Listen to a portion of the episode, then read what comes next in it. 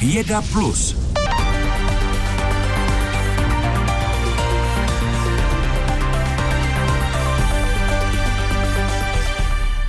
Japonští vědci objevili dosud nejstarší známou galaxii v našem vesmíru. Pochází z doby těsně po velkém třesku. Světlo této galaxie tak k Zemi letělo zhruba 13,5 miliard světelných let. Více o novém objevu si povíme s redaktorem z vědecké redakce Ondřejem Ševčíkem. Hezký den. Hezké odpoledne. Podle astronomů jde o jednu z prvních galaxií vůbec. Tuhle na první pohled načervenalou skvrnu objevili japonští vědci, kteří pracovali s optickými a infračervenými dalekohledy observatoře ALMA v čilské poušti Atakama. Analyzovali záznamy z více než 700 tisíc objektů, až našli tu vůbec nejstarší galaxii, která kdy byla objevena. Ta proto teď nese název HD1. Jejich objev už přineslo několik prestižních vědeckých časopisů. Vědci v nich zároveň popisují, že je na objevené galaxii překvapilo hned několik věcí. Které, o co se jedná? Eh, ano, pro astronomy tahle galaxie představuje trošičku záhadu, podle nich je totiž na svou extrémní vzdálenost nezvykle jasná. Eh, jedním z nejpravděpodobnějších vysvětlení je přítomnost supermasivní černé díry v jejím středu, eh, na kterou dopadá hmota, což uvolňuje obrovské množství energie.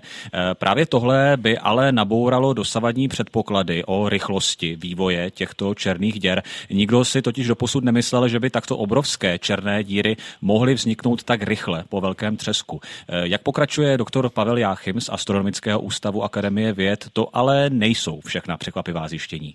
Překvapivé na tom, kromě toho, že je vlastně tak stará, tak vzdálená, je také to, že podle těch parametrů fyzikálních, které se podařilo vlastně změřit z toho pozorování, tak se zdá, že je docela podobná galaxiím, které jsou podstatně blíž a mohlo by to naznačovat, že v tom rozsahu časovém od těch nejstarších okamžiků až po relativně dlouhou dobu ty galaxie jako takové neprošly za takovým vývojem což znamená, že se galaxie do dnešních dnů možná zas až tak nemění. A překvapením je i nález samotný, protože astronomové předpokládali, že takto starých galaxií moc není a tím pádem by mělo být i složitější nějaké takové vůbec najít. Ono to ale asi nebylo ani lehké, jak astronomové mohou vůbec najít a analyzovat takto neuvěřitelně vzdálené galaxie přes 13 miliard světelných let od Země.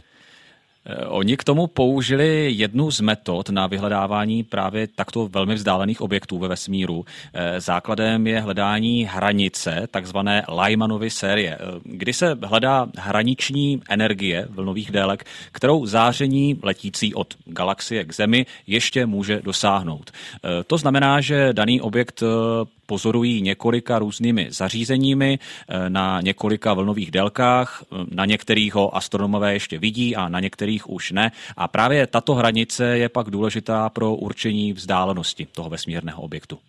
A vlastně další fígl potom je právě určit tu vzdálenost. V astronomii víme, že vesmír se rozpíná, takže vlastně ta frekvence toho záření s tím, jak se ty objekty vzdalují, tak se mění. To záření se posunuje do červené části spektra takže vlastně pro detekci toho objektu použili tuhle tu metodu toho hledání toho Lymanova limitu, akorát, že on teda se nachází na jiné frekvenci, než kdyby ta galaxie byla někde poblíž. No a právě když teda identifikovali tu frekvenci, kde se ten limit nachází, tak z toho vydedukovali vlastně, jak daleko ta galaxie se nachází.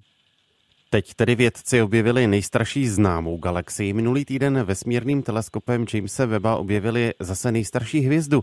Lze se vůbec podívat ještě víc do minulosti a mohly by se nejít ještě starší objekty?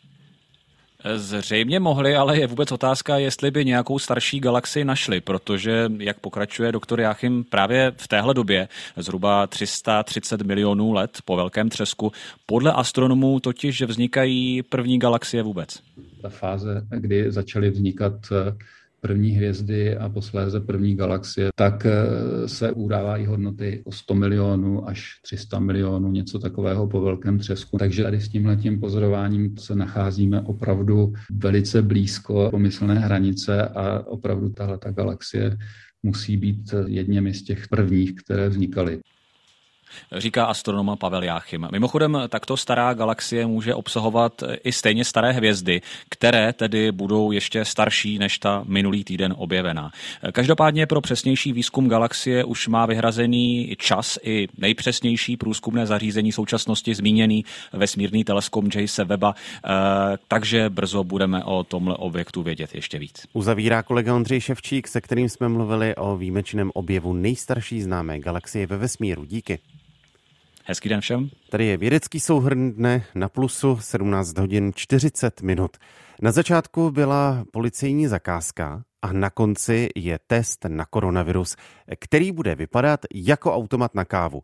Biochip z Fyzikálního ústavu Akademie věd je teď stejně rychlý jako antigenní testy a stejně přesný jako PCR metoda.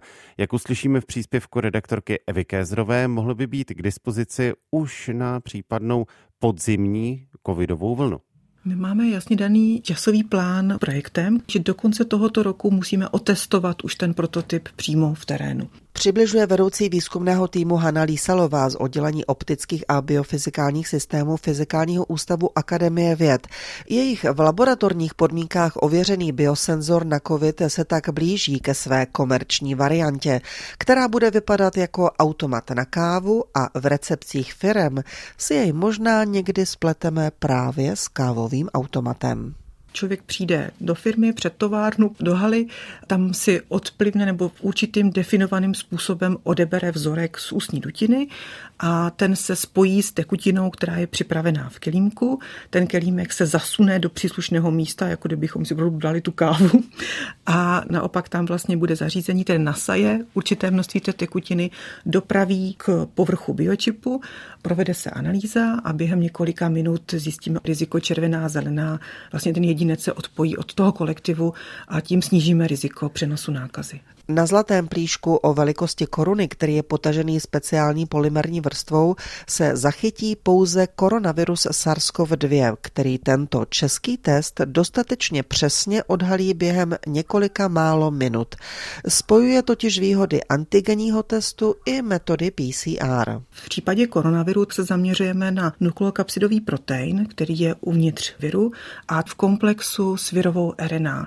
Takže my detekujeme celý tento komplex na jedno jednou, tím pádem ta hmota, která se na ten penízek naváže, tak způsobí dostatečnou odezvu senzoru, abychom určili pozitivitu toho testovaného vzorku. A je zajímavé, že tento unikátní covidový v podstatě rychlotest by nevznikl nebýt jedné policejní zakázky. A to na rychlé testování přítomnosti škodlivých virů v potravinách. Právě na tom si vědci ověřili, že princip, který vymysleli, může fungovat. My jsme ten povrch už vlastně začali testovat před pandemí přímo v laboratoři a testovali jsme na detekci například E. coli v rozmixovaném hamburgeru nebo v rozmixované okurce. Testovali jsme například detekci i viru žloutenky typu A a další látky a my spolupracujeme přímo s tou ochranou službou na tom, které vlastně patogeny chtějí detekovat, protože každá potravina určité riziko výskytu určitého typu patogenů, například salmonella, nevím, ve vajíčku, všichni to známe a podobně, takže podle typu potraviny je to v podstatě laditelné na míru těm požadavkům. Proto Hanna Líselová nemá obavy, že pokud by covidová pandemie skončila, tak by jejich práce přišla v niveč. Tuto metodu je totiž možné využít pro mnoho dalších virů a patogenů. Určitě pro nás ten koronavirus a ta celá pandemie je takový jeden příklad využití té naší technologie. Nikdy nevíme, která hrozba bohužel může přijít v budoucnu. Takže díky takovému univerzálnímu využití naší technologie, to použití je ve hvězdách a je samozřejmě ještě v řešení, co se dál bude na ty technologie testovat. Například i chřipkové viry. Biosenzor je nejvýhodnější používat na začátku epidemie, kdy se viry teprve začínají přenášet. No zdá se, že největší vlastně poměr cena výkon té technologie se dá získat v momentě, kdy se získá pozitivita z několika jedinců z nějakého většího počtu, takže nejedná se o vrchol pandemie nebo takové podobné příklady. V takových situacích má největší potenciál. S Hanou Lísalovou z Fyzikálního ústavu Akademie věd mluvila redaktorka Eva Kézrová. Posloucháte Vědu Plus, denní souhrn nejzajímavějších událostí ve vědě. Každý všední den po půl šesté odpoledne na Plusu. Elixír mládí, omlazující pilulka nebo instantní regenerace celého těla už nejsou, alespoň podle britských vědců, tak nemyslitelné. Podařilo se jim o desítky let omladit lidské buňky. Co konkrétně vědci dokázali a co plánují dál, to probereme právě teď ve vědeckém souhrnu na Plusu s Kateřinou Šmídovou ze zahraniční redakce. Hezký den. Pěkné odpoledne. Omlazení o desítky let, to zní zajímavě, mnozí z nás by určitě něco takového ocenili. Co ale přesně se vlastně těm britským vědcům podařilo? Po celých 30 let omladili lidské kožní buňky. Vědci z univerzity v Cambridge pracovali se vzorkem kožní tkáně 53-leté ženy. A jak uvádí server BBC, dost je překvapilo, když zjistili, že se jim podařilo ty buňky omladit natolik, že odpovídají kůži 23-leté ženy. Svůj výzkum zveřejnili britští vědci v odborném časopise eLife. Práce je prý ale zatím ve velmi rané fázi. Přesto výzkumníci z Cambridge věří, že podobný zázrak omlazení dokáží i s jinými lidskými tkáněmi. To, co se jim povedlo s lidskou kůží, považují podle BBC za kritický krok. Přitom vlastně původně usilovali o něco jiného. A co se snažili dokázat? Jak se jim vůbec ty buňky podařilo omladit? Vědci chtěli z těch kožních buněk vytvořit embryonální kmenové buňky, které by pak použili pro léčbu nemocí souvisejících s věkem, jako jsou cukrovka, srdeční choroby a různé neurologické poruchy. Použili technologii postavenou na procesu, který vznikl už v 90. letech minulého století a mimochodem pak vedl k vytvoření vůbec prvního klonu ovce doly. Tehdy totiž vědci z Rostlinského institutu nedaleko Edinburgu vyvinuli metodu přeměny dospělé kožní buňky odebrané z ovce ovce na embryo. Tu techniku později zdokonalili na Kyotské univerzitě. Vznikla metoda zvaná IPS, kdy se do dospělých buněk po dobu asi 50 dnů přidávají chemikálie. To způsobí genetické změny, které pak z těch dospělých buněk udělají buňky kmenové. No a tým z Cambridge použil právě tu techniku IPS, jenže chemickou lázeň zkrátil z 50 na pouhých 12 dnů. Kožní buňky se tak nepřeměnily na kmenové, ale podstatně omládly. A jak tento objev chtějí vědci teď využít? Znamená to, že se brzy skutečně začnou objevovat různé elixíry mládí nebo pilulky proti stárnutí? Tým z Cambridge věří, že by mezi prvními způsoby využití mohly být spíš nějaké léky na omlazení pokožky starších lidí, nebo třeba pro rychlé zhojení řezných ran či popálenin. To je prý v zásadě možné. Dále by pak chtěli zjistit, jestli tahle technologie bude fungovat taky na jiné tkáně, jako jsou například svaly, játra nebo třeba krevní buňky. Pokud by se takto dařilo omladit i buňky imunitního systému, dala by se tak například možná posílit i rezistence proti infekcím infekcím nebo reakce na očkování. Vědci ale upozornili, že se technika nedá okamžitě převést do nějakého léku či zázračného přípravku. Metoda IPS totiž zvyšuje riziko rakoviny. Tým z Cambridge chce proto nejdřív najít nějakou alternativní, bezpečnější metodu, což může trvat ještě hodně dlouho. Do budoucna ale vědci nic nevylučují. Jako všem uvádí BBC, jejich cílem není zajistit nesmrtelnost a regeneraci do nekonečna. Chtějí jen lidem umožnit stárnutí stárnutí při pokud možno plném zdraví. Kateřina Šmídová ze zahraniční redakce. Naslyšenou. Pěkný den. Nemocniční lékárna v Praze Motole má novou laboratoř pro přípravu nesterilních léčiv s obsahem nebezpečných látek. Farmaceuti tam ve speciálním izolátoru a za přísných podmínek hygienických připravují léky na míru. Jak uslyšíme v příspěvku redaktorky Andreji Skalické, mnohé z těchto léků jsou pro onkologicky nemocné děti, které se v Motole léčí. Laboratoř je udělána tak, aby byla maximálně, řekněme, udržovatelná, aby se tu nemohla držet žádná kontaminace a především je dělaná tak, aby žádná kontaminace, která vzniká nutně při té práci, nemohla uniknout a nemohla poškozovat ten náš personál. Říkáme vedoucí lékárník nemocniční lékárny v Pražském motole Petr Horák. Celá tato místnost, ve které stojíme, je v podtlaku, čili pokud by se nám tady stala nějaká havárie, tak tím, jak je tady vzduchotechnicky to opatřeno, tak žádná ta kontaminace by vlastně neměla uniknout do těch dalších prostor naší nemocnice. Plus ta samotná příprava probíhá v zařízení, které se jmenuje izolátor a je to taková drahá pracovní skříň, řekněme, která je celá zařízena tak, že se do ní dá vstupovat pouze pomocí utěsněných rukávců a i ten materiál musí procházet takovými zvláštními komorami. A celý ten izolátor je jednak opět v potlaku a jednak veškerý vzduch, který se do něj dostává, je potom odsáván ven úplně mimo, mimo budovu. Jana Fojtu se mezi tím sedla k tomu přístroji a vložila jednu ruku do toho rukávce, teď i druhou. Vy jste asi zvyklá na tenhle styl práce. Není to nepříjemné sedět s těma rukama v těch rukávcích? Určitě je to náročnější činnost než natáře, což je pracovní stůl pro přípravu. Prsty jsou eh, méně citlivé v těch dvou rukavicích. Je i omezený prostor, omezená manipulace, kam vlastně ty rukávce pustí, kam se člověk dostane.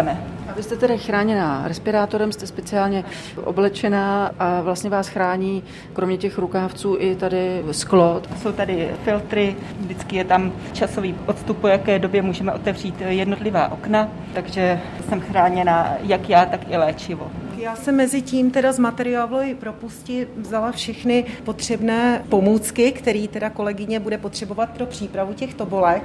Vysvětluje Markéta Petrželová, farmaceutka fakultní nemocnice v Motole. Takže otevíráte tuhletu straní skřínku, vkládáte materiál. Materiál. Až vlastně sepne tlačítko, že je možné to teda odejmout, si kolegyně otevře okénko. Je to vlastně na nožní ovládání je možné to výmout z té postranní propusti vlastně toho izolátoru do prostoru, kde bude ty tobolky připravovat. Mezitím Jana Fojtu šlápla vlastně na to ovládání a už, už si ten materiál vlastně odebírá. Může, může odebrat, může si to nachystat, určitě si to nachystá tak, aby to měla v té přední části prostoru, aby mohla vlastně oběma rukama tu kapslovačku plnit teďka je ve fázi, kdy si vlastně začíná plnit ten strojek na tobolky. To jsou prázdné tobolky, to které jsou prázdné bere. tobolky, které tam takhle ručně musí vkládat. Vloží ten příslušný počet, který potřebuje pro přípravu eh, pro toho konkrétního pacienta. A budete je teda plnit Bude čím? plnit směsí účinné látky a potom pomocných látek, říkáme tomu plnící směs na doplnění objemu. Všechno se to provádí takhle ručně, je to poměrně i časově náročná činnost a největší důraz se klade na tu přesnost té navážky, přesnost výpočtu a samozřejmě i tu homogenizaci, aby každá ta tobolka obsahovala přesně to množství, co má, aby ten pacient měl konstantní množství v každé dávce. Vlastně je to tak, že mnoho pacientů tady v Motole je na práci vás lékárníků, aniž by to tušili, jak si závislých. Ano, je to skutečně tak a není to samozřejmě jenom v té dětské medicíně, nicméně ta dětská medicína samozřejmě z podstaty věci jde cestou veliké individualizace, ať už dávkování, tak i těch léčebných režimů a tam pochopitelně ta individuální příprava je extrémně důležitá, bez ní v podstatě ta léčba ve velké míře nemůže proběhnout. Z laboratoře pro přípravu nesterilních léčiv Andrea Skalická, Český rozhlas. A teď měníme téma 8 minut před 18. hodinou. Chtěli byste se potkat s Jaroslavem Seifertem, Vítislavem Nezvalem nebo s Voskovcem Averichem? Teď máte jedinečnou příležitost, a to díky herní aplikaci, se kterou přišel Ústav pro českou literaturu Akademie věd. Vrátíte se díky ní do Prahy 20. let 20. století a můžete proskoumat místa, kde se známým umělcům líbilo, třeba v útulných kavárnách, anebo místa, kde byli doma. My jsme teďka před kavárnou Union, která už mnoho let neexistuje. A tady na tom místě začíná hra Magic City poetismu. A je to kavárna v Braunerově domě, který byl barokním palácem. Kateřina Piorecká, literární historička, jedna z autorek hry. Když si ji stahneme a začneme hrát, kde se ocitneme? E, nejdřív se ocitneme v roce 1927. Stanete se tedy básníkem, který se právě přistěhoval do Prahy, studuje, hrozně touží potom publikovat své verše. A proto po Praze hledá Karla Tajga, literárního teoretika a kritika, který měl v Praze 20. let celá nezastupitelnou roli. A už tady máme první hádanku. Máme tady krásné tři kresby léčivých rostlin, hořce, devěcilu a prhy arniky. A máme tady otázku, do jakého uměleckého združení chodil Vladislav Vančura, Jaroslav Seifert, Karel Tajge. Tak tady je potřeba už ta znalost školní. Takže když zvolíme devět sil. Hořec má vlastně taky konotaci konotace literární. Ten pseudonym si vybral jeden z básníků, ale podstatně mladší generace. Mezi těmi jednotlivými body, kde řešíme ty kvízy, vždycky potkáme nějakou historickou osobnost, které se musíme zeptat na to, kde toho Karla Tajka najdeme. Když se nás nějakým způsobem prověří, jestli jako opravdu máme vážný zájem o poezii nebo o tu kavárnu, tak e, nám napoví a pošle nám zdál. Takže my jsme správně poznali Vladislava Vančuru. Teď máme sebrat odvahu zeptat něčeho, kde bychom Karla Taiga našli? No, já bych se Vančury trošku bála. Ve své době byl hrozně zajímavý prozaik, zároveň lékař, fascinující muž s holou hlavou. A já se nedokážu představit, že bych ve svých 20 jako přišla do kavárny a vyrušila někoho u hovoru a řekla, dobrý den, nevíte, kde je Karel Taige? My jsme se dozvěděli, že Karel Taige eh, se pohyboval v komunistickém nakladatelství na Pernštíně, takže se tam můžeme přesunout. Ano, to je pár minut. Ta procházka je asi 4-5 kilometrová, takže je dobré se na ní vyhradit tak dvě, dvě a půl hodiny a počítat s tím, že vás provede nejen eh, novým městem, ale i kouskem újezda Malé strany. Hlavně půjdete kolem spousty kaváren a proč nezapadnout. Hru Magic City Poetismu lze hrát i v týmech a soutěžit tak proti sobě. Z Prahy Jan Dlouhý, Český rozhlas. Za pět minut bude 18 hodin. První ryze soukromá mise astronautů na Mezinárodní vesmírnou stanici ISS před chvíli odstartovala z Kennedyho vesmírného střediska na Floridě. Posádku do vesmíru vynesla raketa Falcon 9 s kosmickou lodí Crew Dragon. Výpravu organizuje a financuje americká společnost Exim Space, patřící Elon Muskovi. Čtyřčlená posádka má pro osmidenní pobyt na ISS naplánovány různé vědecké, ale i komerční aktivity. Odlet byl kvůli počasí několikrát odložený, dnes to vyšlo. Po telefonu teď vítám šéf-redaktora serveru Cosmonautics.cz Dušana Majera. Hezký podvečer. Krásný den. Eh, Mise je vůbec prvním letem v historii, kdy se k ISS vydá hned několik neprofesionálních astronautů najednou. Není to moc riskantní? Já si myslím, že ne, protože za prvé ti lidé prošli důkladným výcvikem a byli důkladně seznámeni s tím, co mohou dělat, co naopak dělat nemohou. Eh, je tam s nimi profesionální kosmonaut, který byl na oběžné dráze už čtyřikrát, navštívil Mezinárodní kosmickou stanici, dnes právě pracuje pro firmu Axiom Space, takže myslím si, že v tomto riziko nehrozí a pokud jde o nosnou raketu nebo kosmickou loď, tak ty už byly také mnohokrát prověřeny. Tak si můžeme trochu představit posádku, kdo jí velí a kdo jsou další členové? Určitě. Já už jsem tady trošičku nakousl toho eh, velitele kosmické mise, což je Michael Lopez Alegria. On se narodil eh, ve Španělsku, ale vyrůstal ve Spojených státech byl profesionálním kosmonautem, eh, na Mezinárodní kosmickou stanici letěl v raketoplánu, ale také v ruské lodi Soyuz. Poté, když opustil oddíl astronautů, tak právě přešel do firmy Axiom Space. Eh, společně s ním letí třeba Larry Connor, což je pilot mise. On je podnikatel v oboru nemovitostí a technologií, ale také ve volném čase se věnuje akrobatickému létání a závodí třeba offroady nebo uh, i silniční závody. I když je mu 72 let, tak v loni se třeba potopil na dno Mariánského příkopu. Dále jsou tam dva specialisté mise, Kanaděn Mark Páty, což je podnikatel, který vlastní investiční a expediční společnost. No a je tam také Izraelec Eitan Stibe.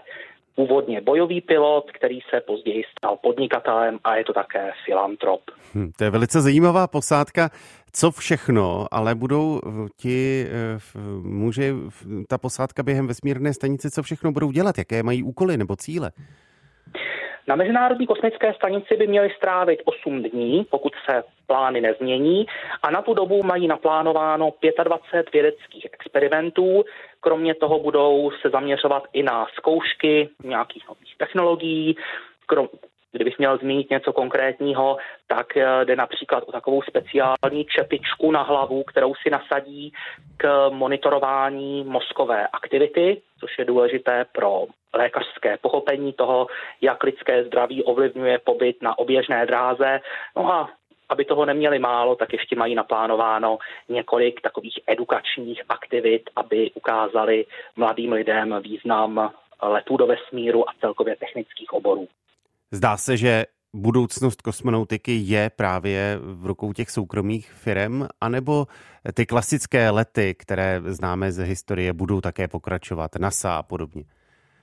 budou se doplňovat. Budou se navzájem doplňovat, protože každá z nich přinese do toho, do té společné mozaiky další střípek, každá se bude zaměřovat na něco jiného a čím více lidí se dostane do toho kosmického prostoru, tím komplexnější data a informace o všech možných vlivech budeme moci složit dohromady. Závěrem napadá mě, že ta současná posádka ti lidé, kteří se připravili, ale zároveň se zaplatili ten let, tak mají mít za úkoly nějaké komerční projekty, čekají nás třeba jednou nějaké vesmírné reklamy? Já si myslím, že vesmírné reklamy asi úplně ne, ale Dá se očekávat, že ta komercionalizace využívání nízké oběžné dráhy bude pokračovat, protože konkrétně firma Axiom Space má hodně velké plány. Na rok 2024 připravuje připojení samostatného komerčního modulu právě pro komerční výzkum k Mezinárodní ano. kosmické stanici.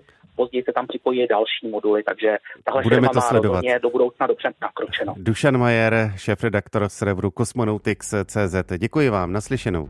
Ráda se stala krásný den.